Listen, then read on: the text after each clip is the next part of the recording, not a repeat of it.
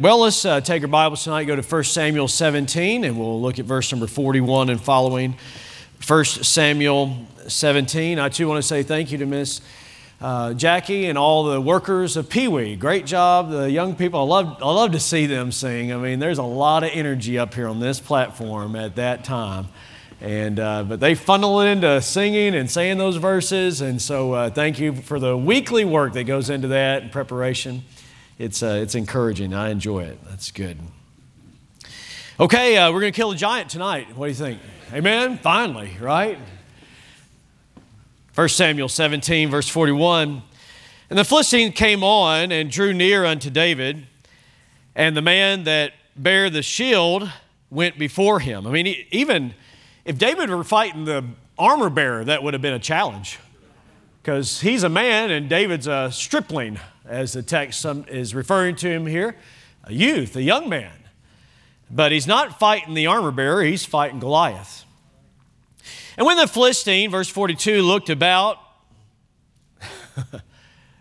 can you imagine? He's looking about, now who am I supposed to fight? Oh, you? Maybe it wasn't like that, but you got to use your imagination, right? There's a lot of opportunity right here. When he looked about and saw David, the Bible says he disdained him, for he was but a what?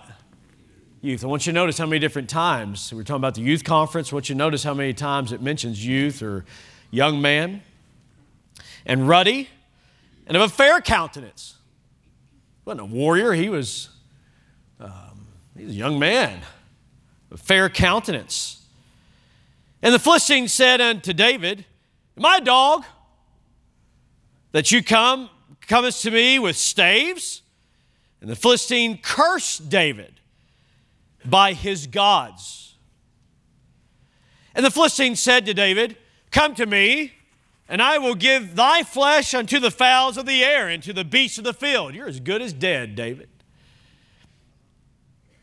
Then said David to the Philistine, verse number 45, Thou comest to me with the sword and with the spear and with the shield, but I come to thee in the name of the Lord of hosts, the God of the armies of Israel, whom thou hast defied.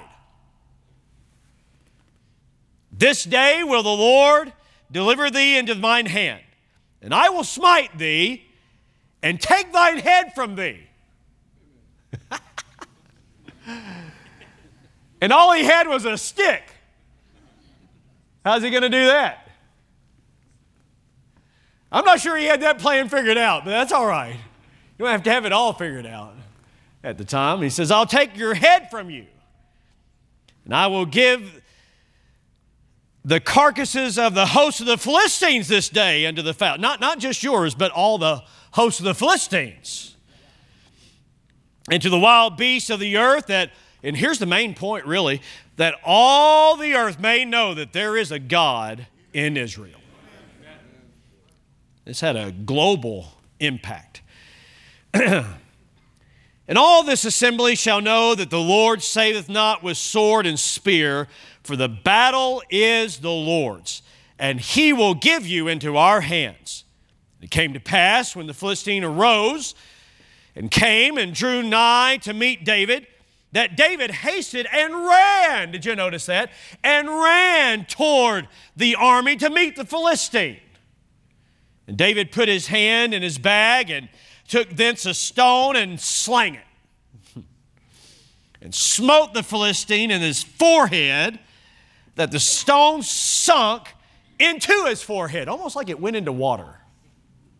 Like a rock going into water. But it's his forehead. Are you not enjoying this? Are you not enjoying this? This is good stuff right here. Mercy. And he fell upon his face. Please notice that. He fell upon his face to the earth. So David prevailed over the Philistine with a sling and with a stone and smote the Philistine and slew him. But there was no sword in the hand of David. Therefore, David ran and stood upon the Philistine. If you never heard Bill Marshall preach on this passage, you need to you need to, am I right, Brother Seth? That's, that's, uh, he's pastor in Brother Seth's home church. Oh, mercy, sakes alive. He gets on. okay, where are we at? Yeah, oh yeah, he's on the Philistine. And took all, and took his sword and drew it out of the sheath thereof and slew him and cut off his head therewith. And when the Philistines saw that their champion was dead, they fled. and the men of Israel and of Judah rose and shouted and pursued the Philistines until thou, uh, until thou come to the valley and to the gates of Ekron. And, they, and the wounded of the Philistines fell down by the way to uh, Shaaraim, even unto Gath and unto Ekron. About 10 miles they chased them, and, and dead Philistines were just scattered everywhere. And unto the children of Israel were turned from ch- chasing after the Philistines, and they spoiled their tents. And notice this, verse 54. If you got a weak stomach, you, you might cover your ears, but. And David took the head of the Philistines and brought it to Jerusalem, and he put his armor in his tent. Now, verse 55 is a little bit of a uh, flashback. It's, it's prior to the battle. If you notice verse 55, and when David saw, well, I'm sorry, when Saul saw David go forth against the Philistine, he said unto Abner, the captain of the host, Abner, whose son is this youth that we just sent into the battle? Who is this? Who's fighting for us? You think the king might know that. Who is this that's fighting for us? And Abner said, As thy soul liveth, O, o king, I, I can't tell. And the king said, Inquire thou whose son this stripling is. And as David returned from the slaughter, so it's now back to real time. And as David returned from the slaughter of the Philistine, Abner took him and brought him before Saul with the head of the Philistine in his hand.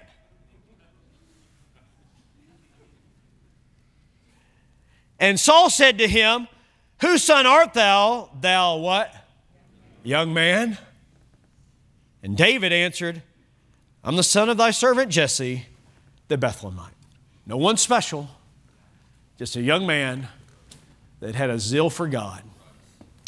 Uh, tonight, I want to challenge, uh, challenge you to look beyond what you see. Look beyond what you see. In a sense, I'd like to tie into the fact that we just had the youth conference, so this certainly does not just apply to young people, but here we have a young man that took his place on the battlefield. And I, would like to, for us to consider the type of vision or outlook of young people that'll save a nation. Because right here, God used a young man. Did you hear that, young people? God used a young man that had zeal for God to save a whole nation. The type of young people that could save a nation, the vision and outlook of young people. But, let's broaden that to all of us. The vision that really we ought to have uh, when a nation needs revival. And look beyond, look beyond what you see. Look beyond what you see. You may be seated as we get into it here tonight. May God help us and bless the reading and the preaching of His Word here. Just leaving the uh, bus meeting yesterday, Brother Ken Taylor was uh, visiting with me. We were talking about David and Goliath, and David in particular, rather, and about the age of David. He said, You know, Brother Jason, I know you mentioned you know, about what age David was and and uh, that he was a young man. He said, Do you know how young the youngest Medal of Honor recipient was? And I, I said, Brother Ken, I, I don't know. I don't know the story. And so he was telling me some about it. So obviously I looked it up. Um, now, there's one that was in, in the Civil War that actually was younger. I think he was 12 years old. Can you imagine this? A 12 year old. Who's, a, who's 12? Who's 12 years old? You 12 years old, Garrett? 12 years old. Can you imagine going to battle? no. Uh-uh. Paintball? Yes. Not real war, right? 12 years old, fighting in a battle. But Jack Lucas, Jack Lucas, um, was born 1928 in Plymouth, North Carolina. And um, he was always big for his age. Well, when he heard about Pearl Harbor and what happened there, he wanted to do something for his country. A lot of young men his age, he, at the time he was 14 years old. How many of you are 14? 14 years old. Raise your hand right now. Uh, 14 years old. Real high. 14. Daniel? 14 years old. Okay, good. Nick, 14 years old. Is that right? 14. All right. 14 years old. A lot of people your age at that time in World War II, you know, they were doing what they could to scrap metal and do some other air raid um, practices and so forth. They were doing what they could. Age 14, uh, this young man named Jack Lucas forged his mom's signature. I'm not saying that's what you ought to do, I'm saying that's what he did.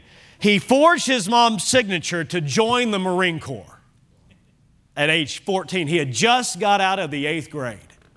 Remember, he's a big old boy for his age, but nonetheless, he was 14 years old, just about to turn 15, uh, but just came out of the eighth grade and went to boot camp at Parris Island, South Carolina. Well, uh, when the Marine Corps found out how old he actually was, because you're supposed to be 17, I think it was back then, I'm not 100% sure even on that, but I know for sure you weren't supposed to be 14 and 15. Uh, they didn't send him home, but they assigned him to drive in a truck in Hawaii. Well, he didn't want to sit out in safety. He didn't want to sit out the war in safety. So he actually stowed away aboard USS Deuel, a transport ship that was bound for Iwo Jima.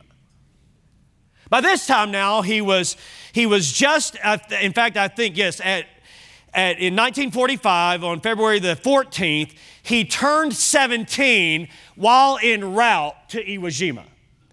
Fought uh, in the second days as far as the landing. He didn't do the first, uh, first day of landing, but he joined in with the 26th um, company of the Marine Corps and went into battle. He was in a, in a trench along with two other buddies. His rifle jammed, and while he's trying to clear the jam, he saw a grenade cast his body on the grenade, took another grenade that was in there, and, and brought it under his body and pushed it down in that volcanic type ash as far as he could. The grenade went off and it blew him backwards. I think it was about 200 different pieces of metal that filled his body the guys that were there in the trench with him. Now, mind you, he's 17 years old and it blew him back. His buddies thought that he was dead, so they went on in battle. But some of the corpsmen came and they, they recognized that he was still moving his finger. They transported him, you know, by, uh, by stretcher and he made his way back to a hospital.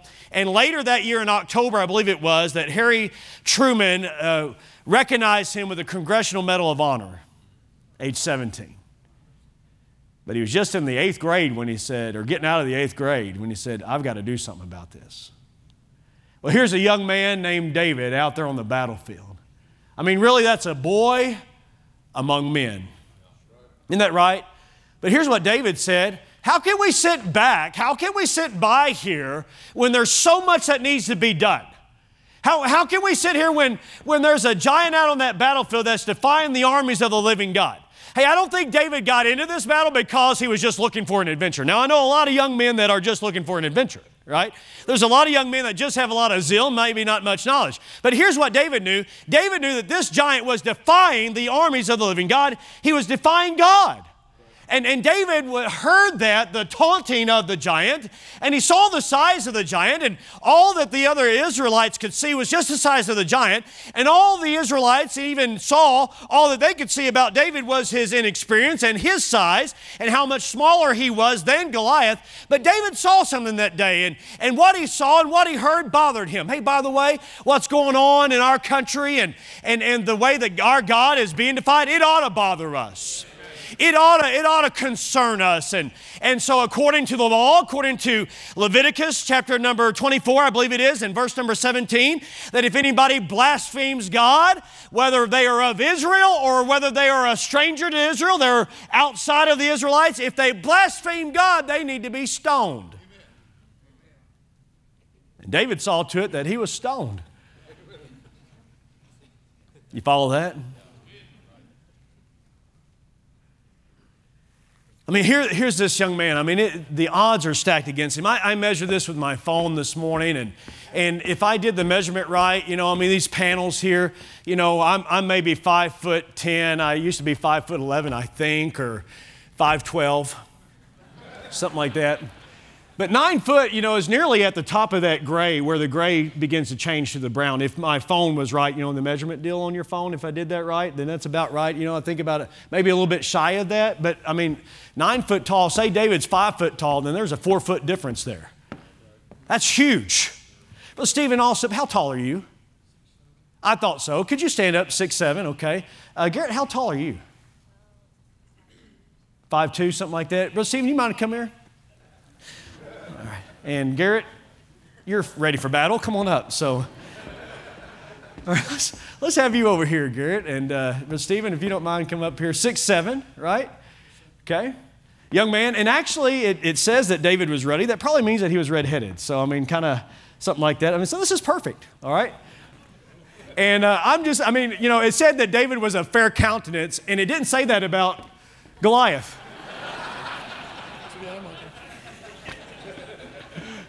Can you imagine? Okay, so drawing the battle here, all right? We're going to, you know, this is a big fight and it's going to go on. We're going to interview both of them, right? I mean, look at this. So you're six seven. six seven, five two, somewhere right there, maybe something like that. Okay, how do you think this is going to go? Who do you think is going to win? Okay, most of you are saying, Garrett, what's the deal? what is that? he can outrun you. That's true. That's very true. Okay, look, I mean, this is, here it is. I mean, this is not even proportionately exactly how it was with David and Goliath, but I think you can get an idea. I mean, here's a man, and here's a young man, right? 14 years old. Is that what you told me? Oh, yeah, 12. Yeah, sorry, 12. 12 years old. How. this doesn't look like it's going to go in his favor at all. Can you imagine that day? This young man came out on the battlefield and he's taunting him. And he says, I'm going to feed your flesh to the birds, son. Yep. Oh. Complete with the breaking of the knuckles there. He's bringing it, drawing the line in the sand. Oh, this is, it's getting on. Garrett's getting ready. We're about to have a throwdown right here. So, okay, this is going much further than I thought it was going to. So, I mean, really, folks, this, this is, can, can we say this? Can we agree on this? Humanly speaking, this is an impossible situation. I mean, really, this, this is an impossible situation. Thank you, gentlemen. You may be seated before you get into it, okay? So, man, this is impossible. And so, look, look at what uh, Goliath said again. If you would just look back at your Bibles here and and, and so he disdained him. That means that he disrespected him. He's just a youth. And he says, Am I a dog? I mean, here's David. He's got his staff. By the way, Saul had told David, Well, why don't you wear my armor? Because you need to be like all the other kings that's in this area. But in fact, Israel, they wanted a king that was like all the other kings. These great warriors. Well, their great warrior was hiding out in a tent. And so Saul said, Here, you better take my armor and you better wear what kings wear when they go to battle. And so David put it on, but he couldn't wear it. He, he hadn't tried that, he hadn't proved it. And, and, and so, listen, by the way, when you try to fit in with the world that's around you, you're not ready for the battle that's in life. And David wasn't, he said, I can't go that way. Here's how he went. He said, You know what I'm going to do? I'm going to go and be the person that God made me to be. I'm going to go and I'm going to look like a shepherd. And so David went out there on that battlefield, and I think he looked more like Abraham or Moses or, or more like, you know, one of the other shepherds of Israel. He looked like a he looked like just a regular old guy. And, and so there he is out there on that battlefield. There's Goliath that's standing on that other side of the of the valley, and he's in brass. I mean, he's got the, the helmet on, he's got, you know, the, the metal on his legs and on his chest, and the big shield and the big spear and the tip of it that weighed 15 pounds. I mean, Listen, this is crazy that, that a shepherd boy would fight a, a warrior like a champion like Goliath. And so Goliath says, What am I, a dog that you come to me with sticks and stones? And he went on to say that he was going to, he cursed him, by the way. He cursed him, which, by the way, when it says he cursed him right there, according to Genesis chapter number 12 and verse number 3, God said, I'll bless those that bless you and I'll curse them that curse you. I'm telling you, friends, tonight, listen, Goliath cursed himself. So he says, Come to me and I'll feed thy flesh, verse number 44. And then David said to uh, the Philistine, Thou comest to me with the sword and with the spear and with the shield, but I come to you in the name of the Lord of hosts. Hey, listen, there's confidence on both sides of this. Here's the giant who was confident in himself, and here's David who was confident. He was not arrogant, he was not proud, he was not, he was not talking smack, but here's what he was doing. He was saying, Listen, I'm confident in who the, who the God is that I serve. And I know that he will deliver you into my hands. And and so there's, there's confidence on both sides of this, whom thou hast defied. This day the Lord will deliver thee into mine hand, and I will smite thee and take thine head from thee. I just wonder how in the world he thought he was going to do that since he didn't have a sword. He, how he's going to just take a stick and just beat on him and, and try to do something there. But now I think David just is simply saying this listen, you're, you're as good as dead. Goliath is saying to him, You're as good as dead. So who's going to be dead here? Wow, what a battle. But the last part of verse number 46 is very, so very important that all the earth may know that there is a God in Israel. That's the main point that all the earth may know. And so, listen, folks, even every time that a little storybook for kids tells the story of David and Goliath, or every time that a, that a coach stands in a locker room and says, listen, this is a David and Goliath type situation, and we're outmanned, I mean, it's no, no doubt about that. Or every time that a, a business executive tries to inspire people to say, you know, this is definitely a David and Goliath situation. I'm talking about even secular people in the world referred to David and Goliath. Isn't that right? Well, every time they do that, they're glorifying the God who gave Goliath into David's hands every single time. It says, All this assembly shall know, verse 47, that the Lord saveth not with sword and spear, for the battle is the Lord's, and he will give you into our hands. Here, here's how David, in this impossible situation, we, we agreed on it that as, as Goliath was facing David, this was an impossible situation. But here was David's focus. His focus was not on on the uh, intimidating size of the giant, but his focus was on the greatness of his God. So when you're facing an, an impossible situation, don't focus on the greatness or the size, the intimidating size of your problem, but focus on the greatness of your God. The Bible says that, that, that Goliath arose and they were going to go to battle, and that was David's cue. I love, I love what happens there as you see it. The Bible says that David ran. He did not run from the battle, he ran to the battle. And he took in his, in his bag there, and he took the stone, and he's going to sling the stone. Now, just a word about the stone. I mean, actually, the Benjamites, if you read Judges chapter 20, they used the sling. Uh, so this wasn't as much of an unconventional weapon as maybe you would think. But David would use that, that sling, and I, I studied this. And you know, sometimes we kind of get the wrong idea about the size of the stone. We kind of think, you know, like pebble size. No, it's probably more like about two to three inches in diameter, almost like a tennis ball or a baseball. Now, that'll do some damage, right? And so that would be about the size of it. Now, I found two different individuals that said this, that said that whenever that, that sling was, was, was hurled, that a guy that knew what he's doing could hurl that up to about 100 miles an hour or 150 miles an hour. Whew! Mercy. I mean, you think about some of these pitchers in the Major League Baseball that's throwing a baseball 100, 104 miles an hour. Jordan Hicks just yesterday was throwing about 100, 103, 104 miles an hour consistently. So here it is, you know, this, this young man, and, and as he was swinging, I mean, that's kind of crazy for me to think that that stone could fly that with that kind of velocity, but about 100 miles an hour to 150 miles an hour, and he only had one spot. He only had one spot that was somewhat vulnerable, and that was right there in the forehead. And I don't even know, maybe they had that metal piece that would come down. Maybe Goliath thought, you know, this is, this is not a big deal. I'm, I'm keeping my helmet a little bit loose. I don't know what happened exactly. All I know is that David ran at him, and then with one hurl, he let her fly. And man, that, that, that stone flew 100, I'm going to say 150 miles an hour or so, and like a heat seeking missile, bam, right in the forehead of that ugly cranium and sunk into the brain. But the Bible says something interesting that Goliath did not fall backwards. If you get hit by about 150 mile an hour fastball, I'll guarantee you which way you're going back.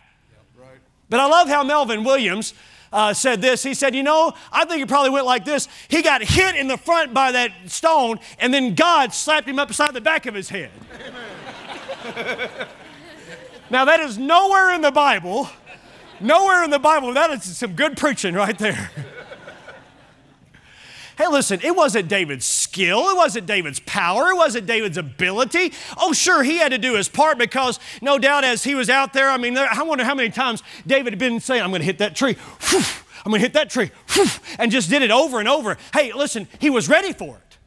He's prepared for it. But listen, it wasn't his ability, it wasn't his skill, it wasn't his power. It was a great God that we serve too. It was God that did this. And David was not focused on, on the intimidating size of the giant. He looked beyond what he could see. And he saw the greatness of our God. So when you face a, a, situation in your life that is, that is just impossible, and, and you're inclined, and I'm inclined to look at the intimidating size of whatever issue it is, issue it is that you're facing, we're, we're inclined to look at just how big that problem is just like Israel did.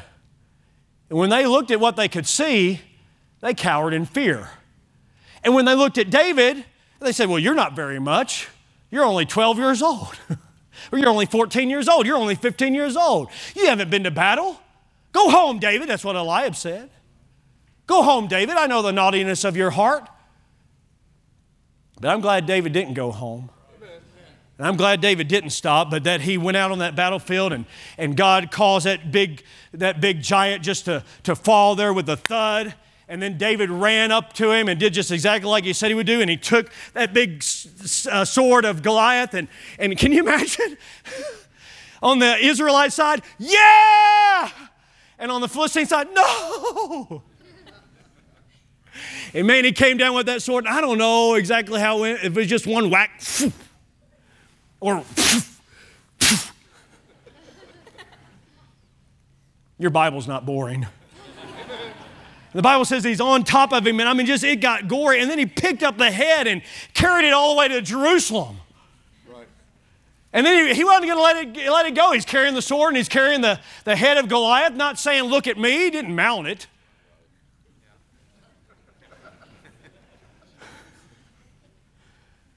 But he came in and stood before Saul. Isn't that amazing? And he stood there. Just, it makes me think Goliath must have had long hair or something. And he's standing there with that head, standing before Saul, who was supposed to be their warrior. And now God's hand is on David. You know why? Because David was looking beyond what he could see and he saw the greatness of God rather than the greatness of his problem. Church, I, I, thought about it, and I thought about some of the, some of the issues that, that even some right here in this auditorium are facing.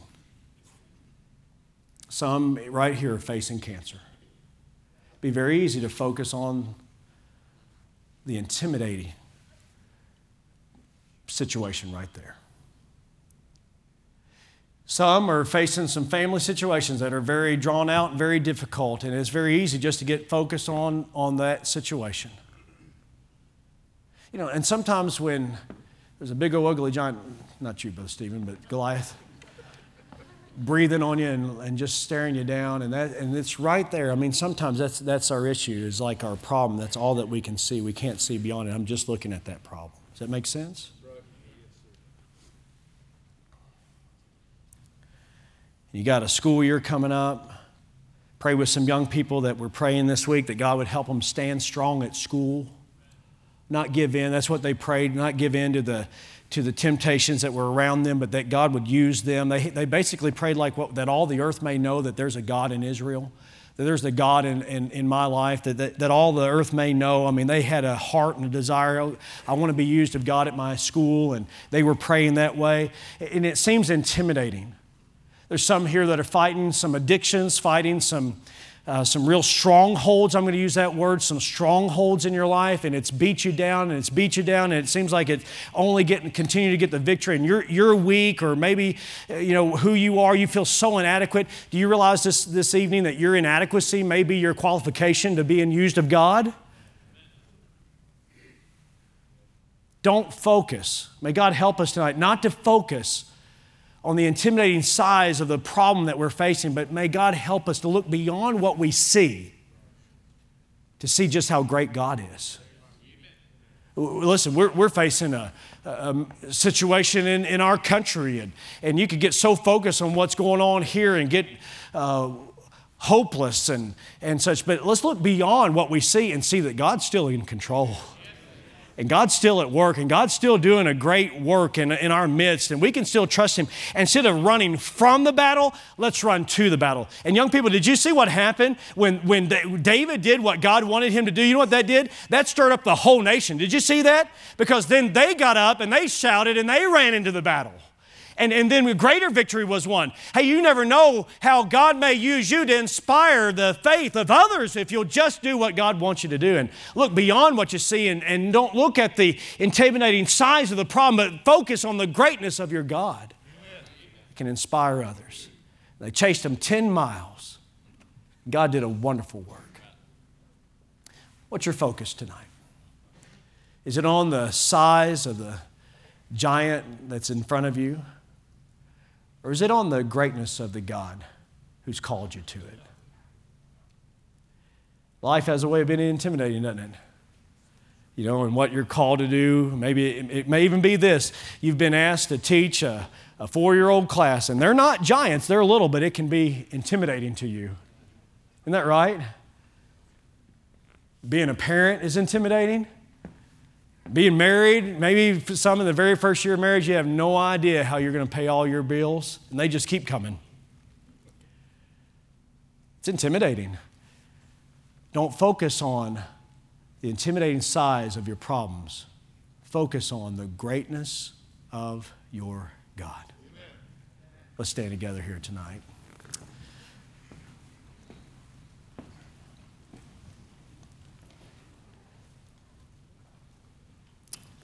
David's confidence was in the Lord. And tonight, whatever it is in your life that seems like an impossible situation or a difficult situation, I want to encourage you tonight, like David, get your focus on the greatness of God in that situation. What about God applies to your situation? Remember tonight, He's omnipresent. He's all knowing, He's omniscient, he's, he's omnipotent, He's all powerful. And thank God He's caring and loving in our situation. Father, tonight I thank you that you help us to get our eyes off of ourselves, to get our eyes off of the situation that it's at hand, and to get our eyes back on you. And I pray, dear God, that you'd help us, Lord. Uh, Lord, we know that you are the same today as you were in the days of David. And so, Father, as as some of the dear church family as they're facing some situations that are intimidating in their size, the size of the problem that is at hand. God, I pray that you'd help them to focus, help us all to focus on your greatness rather than the size of the issues that are coming against us, I pray. In Jesus' name.